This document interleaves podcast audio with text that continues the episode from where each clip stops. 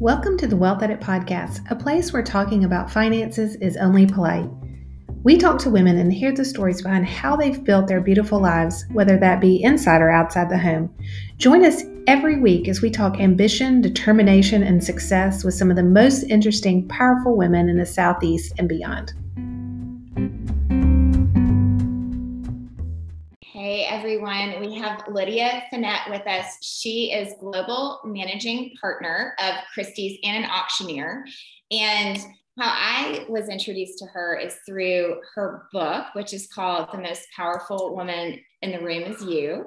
And um, it just, I was very taken, and I put this on Instagram stories because I now give that book to everyone that's going to college, any young woman that I can, you know, send it to. I do because it was so our story of women just, you know, not negotiating for ourselves, kind of feeling like, oh, wow, I'm so lucky to be at the table. So, anyway, I'm just so taken that you are here and I'm just so grateful that you're willing to chat with our community. You can, um, definitely use the chat box to ask any questions. We do hope it's conversational, right? Yes. That's one of the best things about the Wealth Edit is that we have this tight community of women who are just figuring it out together. So definitely make this conversational. But Lydia, just to start, will you just kind of share your story? Yeah, absolutely. So, first and foremost, I'm so excited to be here. And thank you, Emily, so much for having me. I grew up in Louisiana, so the opportunity to speak with Southern women also about money is one of my favorite things to do. Um, I work for Christie's Auction House. I've been at the company for two decades now. And as Emily said at the beginning, I also wrote a book, which I will continue to put up here so you guys can all see it in case you didn't have it. It's Hot Pink it looks good on any bookshelf. Um, it's called The Most Powerful Woman in the Room Is You. And it really talks about my journey coming into my own power and really feeling like I could own my life and own what I wanted to do with my life. And this message is really learned over 20 years of working in the same industry and living in New York City, having three children. You know, I'm sure a lot of the things here put yourself in a different city are very relatable. But I was excited to come on here and really share my story with you so in hopes that it would inspire you guys to keep driving and keep living the life you want to live. Thank you so much. That's so great. Well, tell us sort of give give us a a quick if we haven't read the book and I don't want to give it all away, but like tell us kind of the things that you saw growing up at Christie's that really like shaped the way you thought about how you were going to spend your life kind of messaging to to young women well, it's interesting because when I first started working at Christie's, I was 21. I'd interned there the summer before. And I should back this all up by saying, you know, this was not something that I knew anything about. I didn't grow up in a family that collected art. I wasn't familiar with the art and auction world. It was something I'd read a magazine article about when I was in college. And that moment of reading this article about this glamorous world, this art filled world just really captivated my imagination. And to me, it felt like the place that I wanted to work. And so, really, the next couple of years were me trying to figure out a way in. And I detailed the first chapter of my book is talking about how I got an internship at Christie's in New York City and how the internship program was full and how I used just basically two straight weeks of calling and a question that I've been asking over and over again, sort of reshaping it to finally score this internship and when I was working there, I would say the first decade, I never really thought about my job as a career. I really went in there with this understanding that I was going to work there and it was just sort of fun. And I didn't really need to, you know, it was like sugar bowl money, right? I was making a little bit of money. I wasn't really making a ton of money. My parents kind of said after college, like, you're on your own, figure out, you know, figure out the life you want because we paid for education and now it's up to you to sort of create the life you want. And so for me, that at the time in my early 20s, I was living in a fifth floor walk up with my best friend. We were having an absolute blast. I was making no money at Christie's. I never thought about negotiating for a raise or any kind of salary increase because it wasn't something that we ever talked about in my family. You know, I don't know if you guys grow grew up with parents who actively talked to you about money but it was just not something that we ever discussed. And that really shaped my first decade at christie's. And again going back to the book i talk in the third chapter about this moment when i realized i was making a third not a half a third of what other people in the, the industry were making. And it was a watershed moment for me where I learned that I need to constantly be asking, constantly challenging what I'm making, because otherwise you never get anything else no one ever hands you money and says like just so glad you showed up for work and i've decided to give you a raise. They give you a raise when you have actively had that conversation and pushed that conversation. And so much of that is confidence and self-worth. And ultimately i think when you really realize that you feel very powerful because you realize that you control the destiny that you want and it's not really up to anyone else yeah, that's a good word. And so, how did you, when did this shift happen? Because I do see that with a lot, we have a lot of interns that work with us at the Wealth Edit, like bright young men and women who come through, and some of them are on the call today. And so, how did you shift from it being like a job to a career? How did you? You know, did you just keep going? It was kind of fun to have the lifestyle that you wanted in New York, or what, what was sort of the big shift there? Well, I think were, there were a couple of conversations that I can really point back to. One of them I remember thinking that I, it was one of, again, those moments in my life where I thought, there's a reason that I'm hearing this. There's a reason that I'm hearing this now. I was sitting in a round table and there were 10 of us in the in the round table.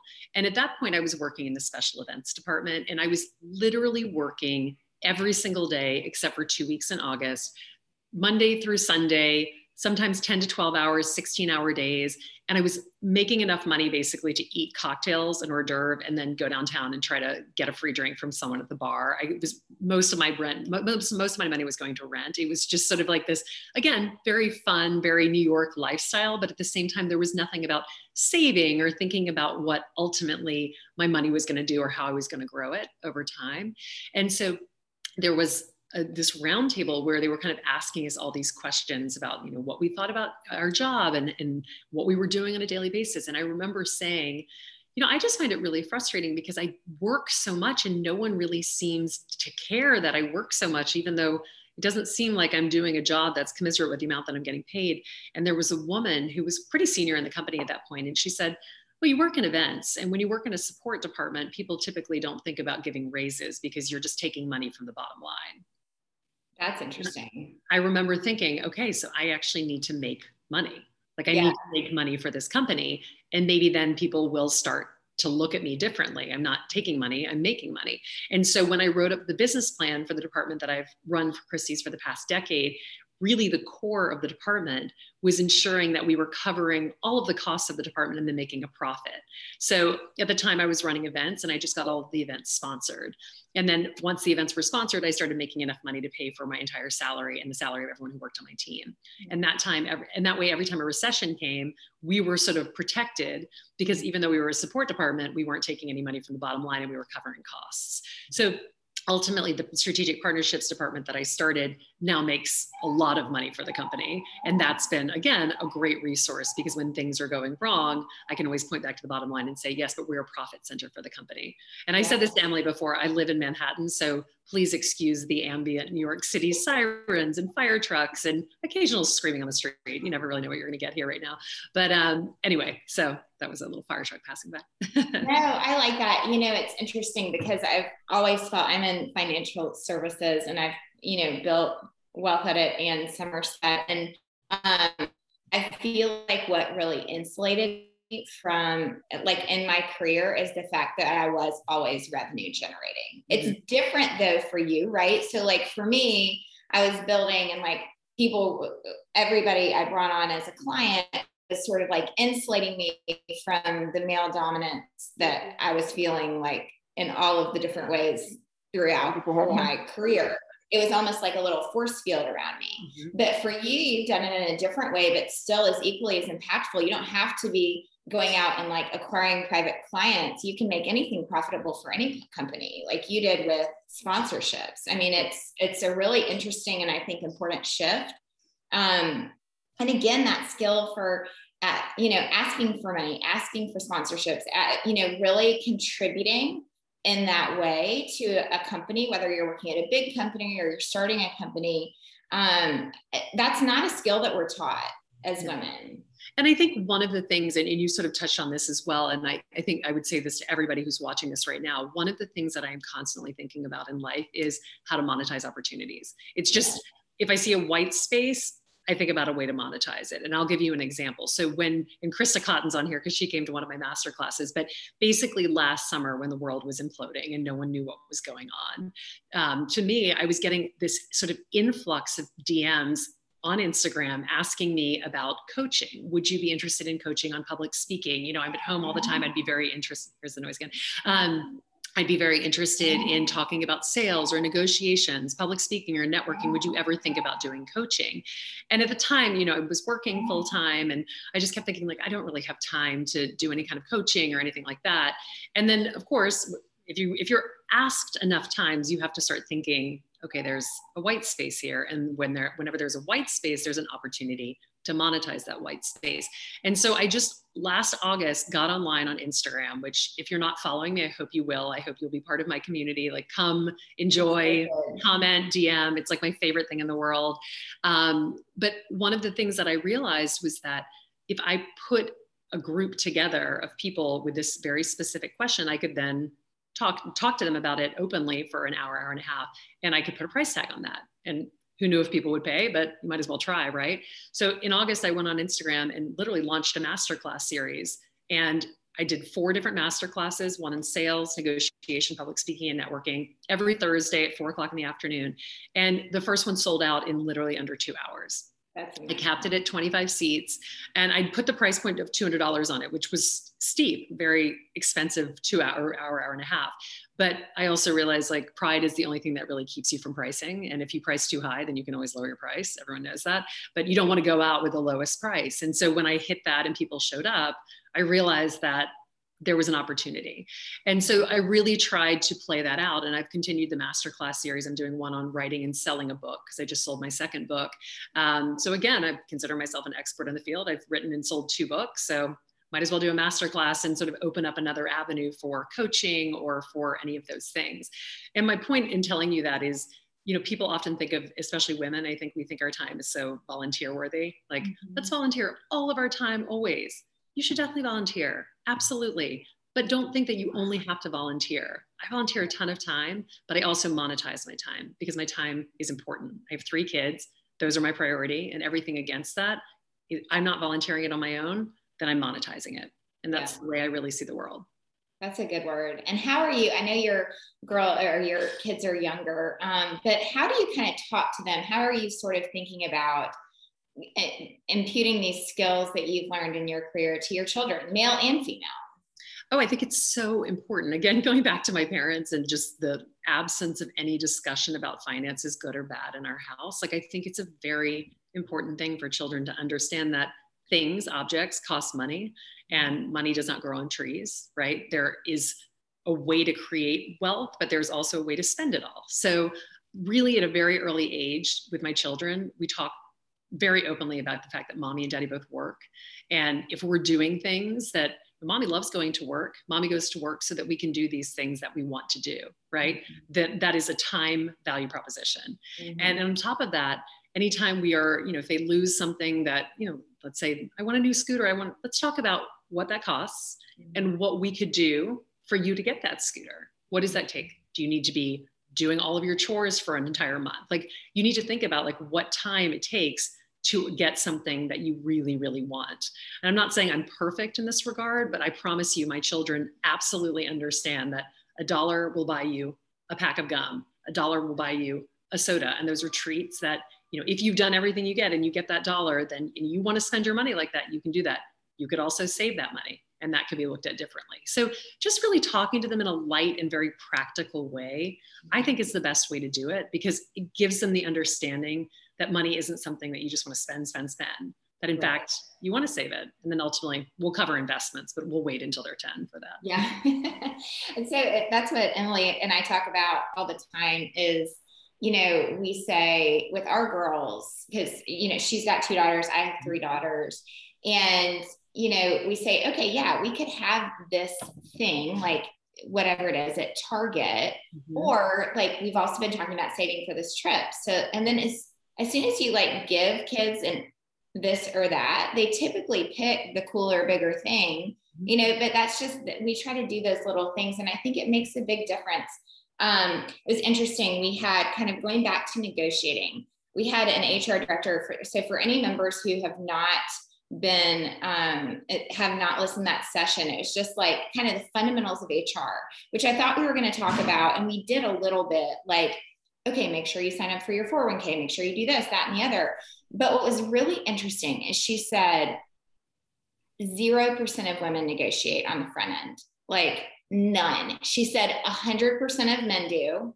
When they come in, you tell them that they're going to make $50,000. They say, Can I have 75 for this reason or that?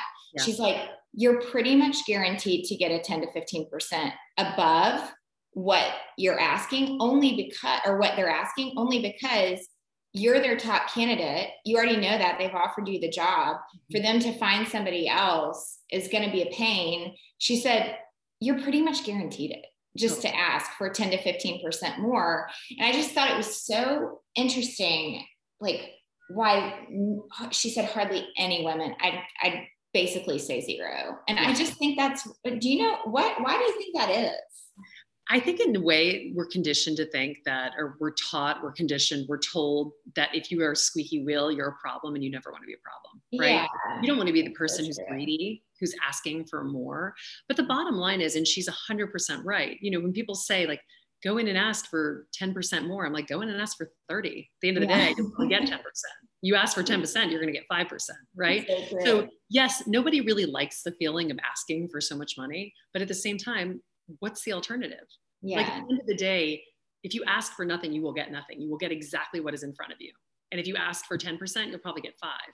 But if you yeah. ask for 30, they're going to be like, wow, all right, I guess we'll give her the full 10%, right? right. Because that's what negotiation is about. It's not a mm-hmm. bad thing. It's actually kind of fun if you really think about it. And especially if you're in a position where you already have the job, like go for broke at that point who yeah. cares you know the job is yours so if they say no you still have the job if they say yes then you have the job plus plus and that's what yeah. you want to do and i think you're right i mean i had a i had a conversation with a woman who works in hr once who told me that every time a woman comes in she'll say what are your salary requirements and the woman hedges around the conversation well mm-hmm. you know i um really I, it, like can't even get the words out. And after she told me that, because I feel like when I go in to negotiate for partnerships at Christie's, it's like one of those conversations that it's always like dancing around the issue of money.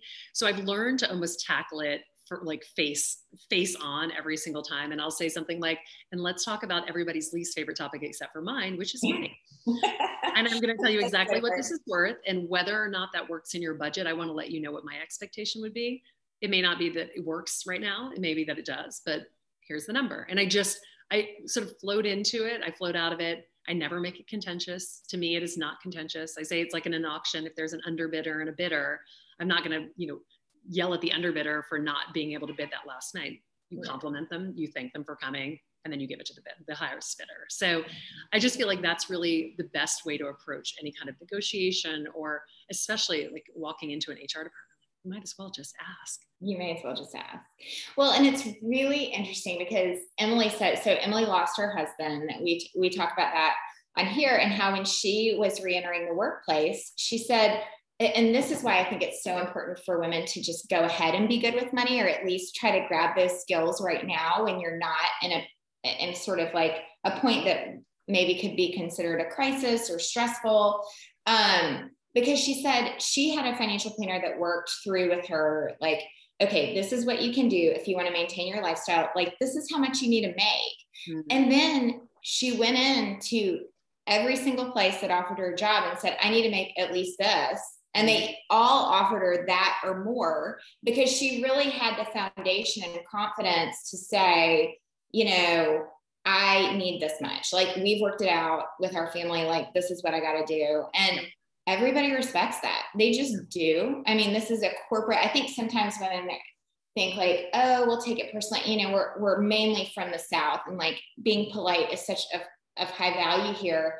And we think it's impolite when really it's just, it's, it's considerate to whoever you're going to be working for for you to have that information um, or if you're starting a business to really know the skills you need to be able to do it successfully so people feel it's legitimate from the beginning. You know, there's a lot of accidental business owners, you know, we are an accidental ma- online media company. We thought we were going to be in person and then COVID hit. So like things happen, but it just, you know, I don't know. I just think it's really interesting. So and I agree. And, you know, I think one of the things that people often think, especially as it pertains to money and business, is that it's emotional women get so emotional around money. Oh, they don't like me. That's not where they're. At the end of the day, you can be as emotional as you want. I've worked for a company for 20 years, and at the end of the day, I love the company I work for, but I am under no pretense that this is my family. I think for the first decade that I worked there, mm-hmm. I thought of them as my family, and then when I realized I was getting paid a third of what I was supposed to get paid, I realized that actually, at the end of the day, I'm a line item on a budget.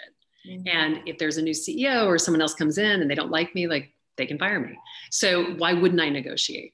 Like, why yeah. wouldn't I request? This isn't emotional, it's business. And even if they decide that they don't want to give me that or they don't feel that I am worth that, at least I've asked the question and I know the answer.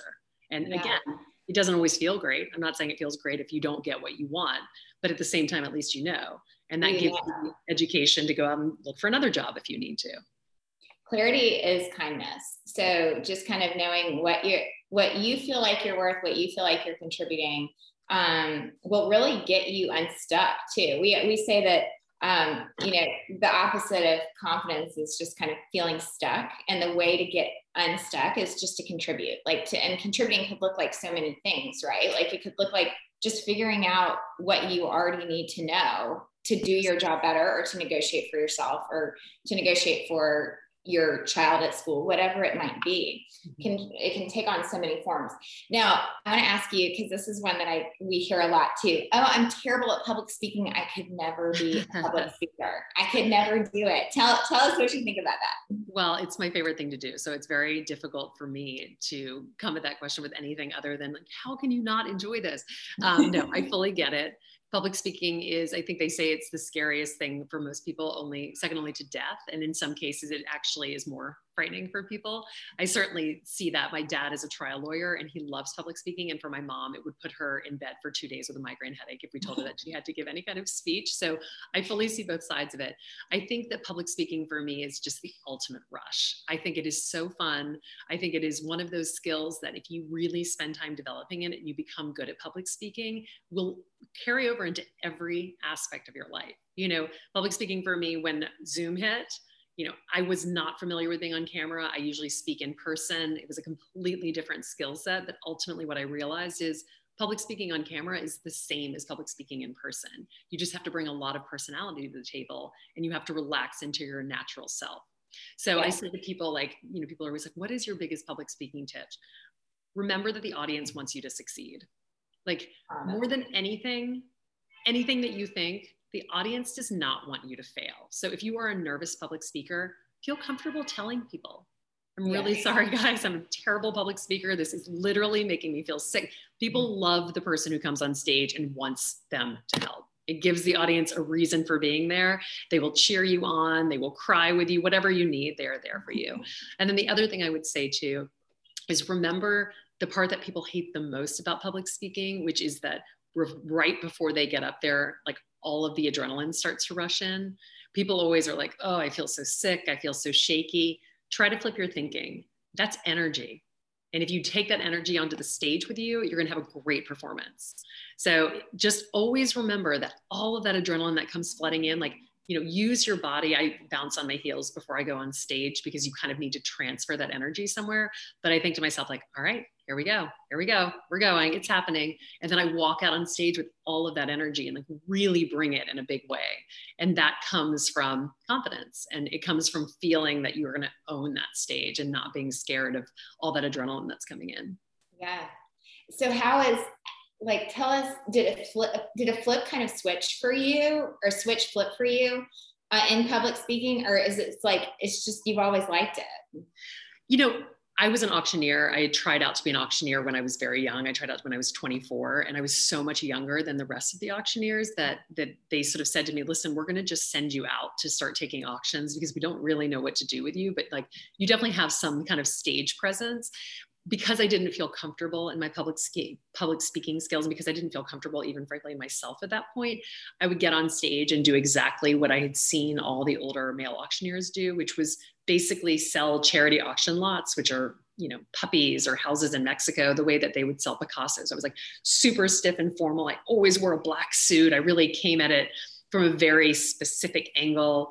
And what I realized over time was that I was on stage and if I presented as myself and walked onto that stage as like a young woman instead of trying to fit into this box that I thought that I was supposed to fit into, I would just have a lot more fun with it. And so it was sort of an evolution for me. I mean, I probably took 500 auctions where they were very mediocre and I felt very uncomfortable and the audience wasn't really paying attention. And they were a little soul crushing. I would say I took about 500 soul crushing auctions. But it turns out that it was worth it because when I had that flip switch moment, I was on stage and started talking to the audience like I would be talking to you or a group of friends.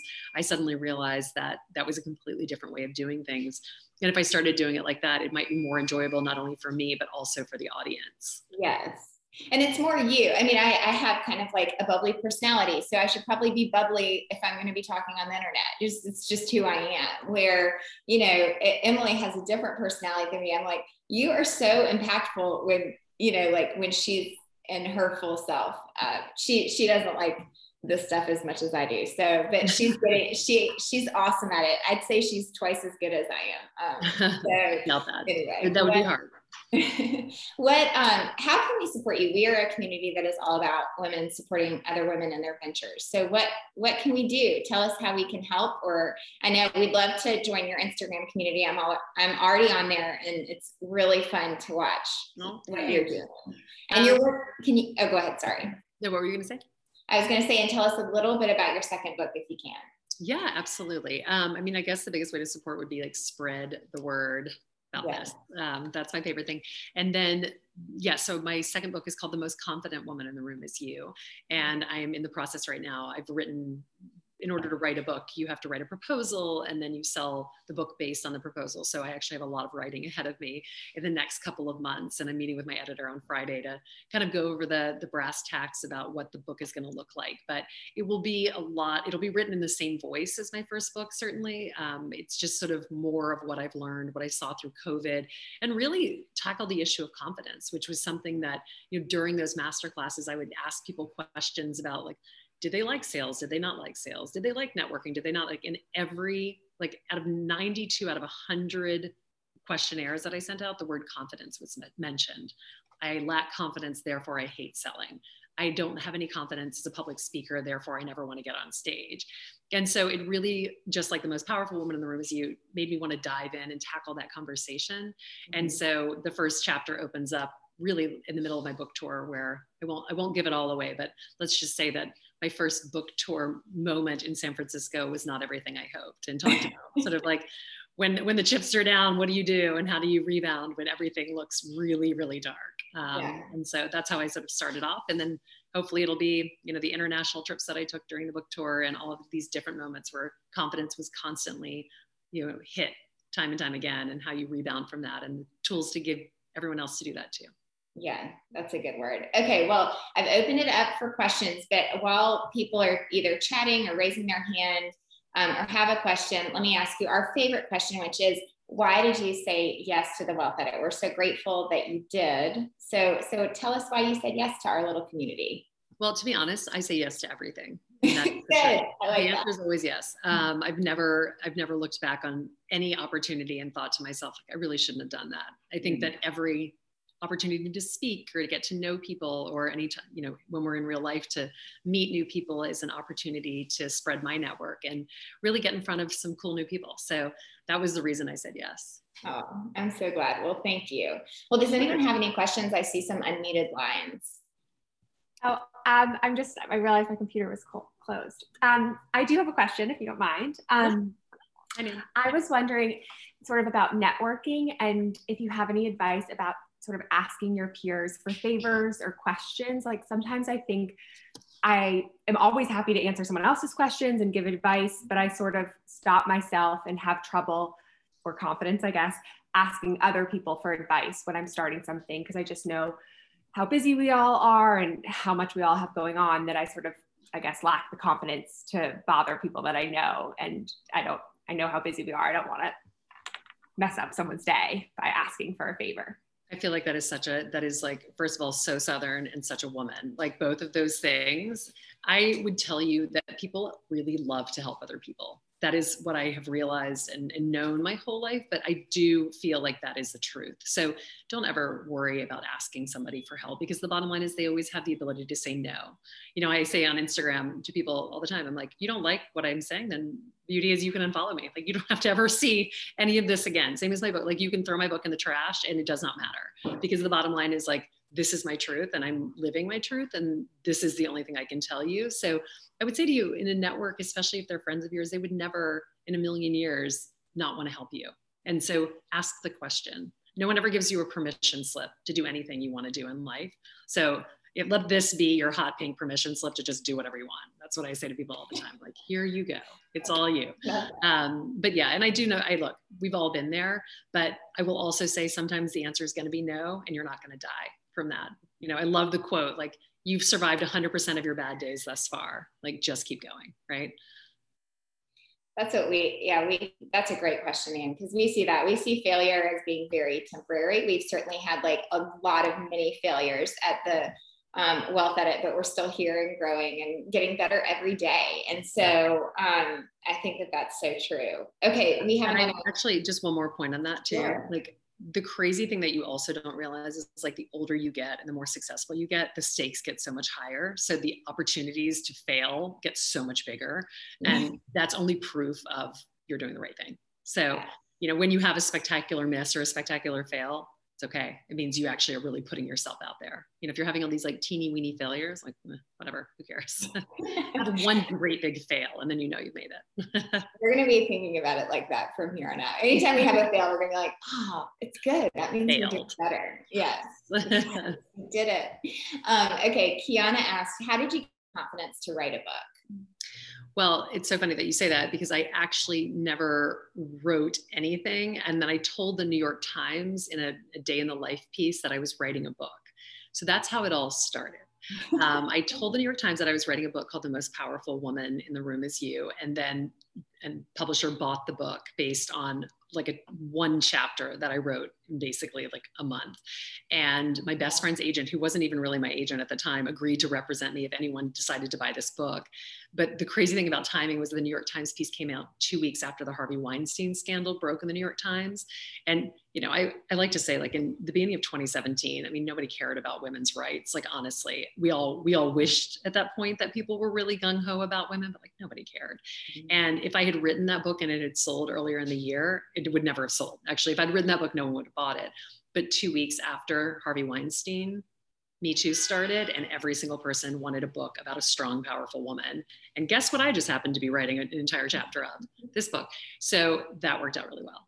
And yeah. then I had the confidence to write it because I was paid to do it and I didn't have a choice. and I wrote the whole thing in three months, start to finish. So that should give you the motivation if you want to write a book just sit down and start writing because honestly you never know what the market's going to be like. And it really is an incredible incredible thing to do to write a book and put your name on it and put it out there. And as i said like some people love it some people don't. It's my truth and it is what it is. So that's the best i can do. And now i get to write a second one which is really exciting. And is it with your same publisher or a different one? Same one. Sure. awesome. yeah. Really exciting. That's so neat. Okay, well, I think, oh, aside from your book, what is your favorite book? Erin, that's a great question. my gosh, I have so many favorite books. I am a voracious reader. Um, I think East of Eden has always been one of those books that I've fallen back to a million times and will read over and over again. But honestly, I think that my favorite books are my childhood books. I don't know why. Maybe I had more of an imagination at that point, but it's just like I remember reading like The Faraway Tree. Um, I remember reading all the Nancy Drew books. I would never fall asleep until late, and my parents put me to bed at about 6:30 at night. And so I would just read an entire book pretty much every single night.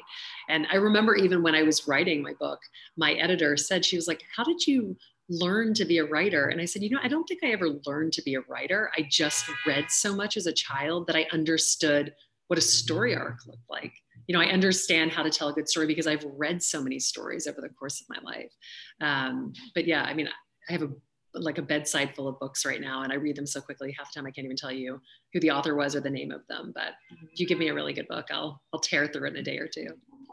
That's awesome. Well, good. Well, thank you so much. We're just so grateful, and we hope you'll join us again sometime.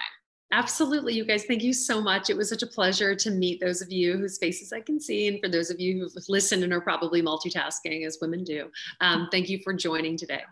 Yes, thank you. Bye. New York noise to send you on your way. Yes. Bye, you guys. We hope you enjoyed our podcast today. If you want to learn more about our website, please check us out at www.wealthedit.com. The Wealth Edit is an online membership based community for women looking to confidently discuss and expand their knowledge of personal finance.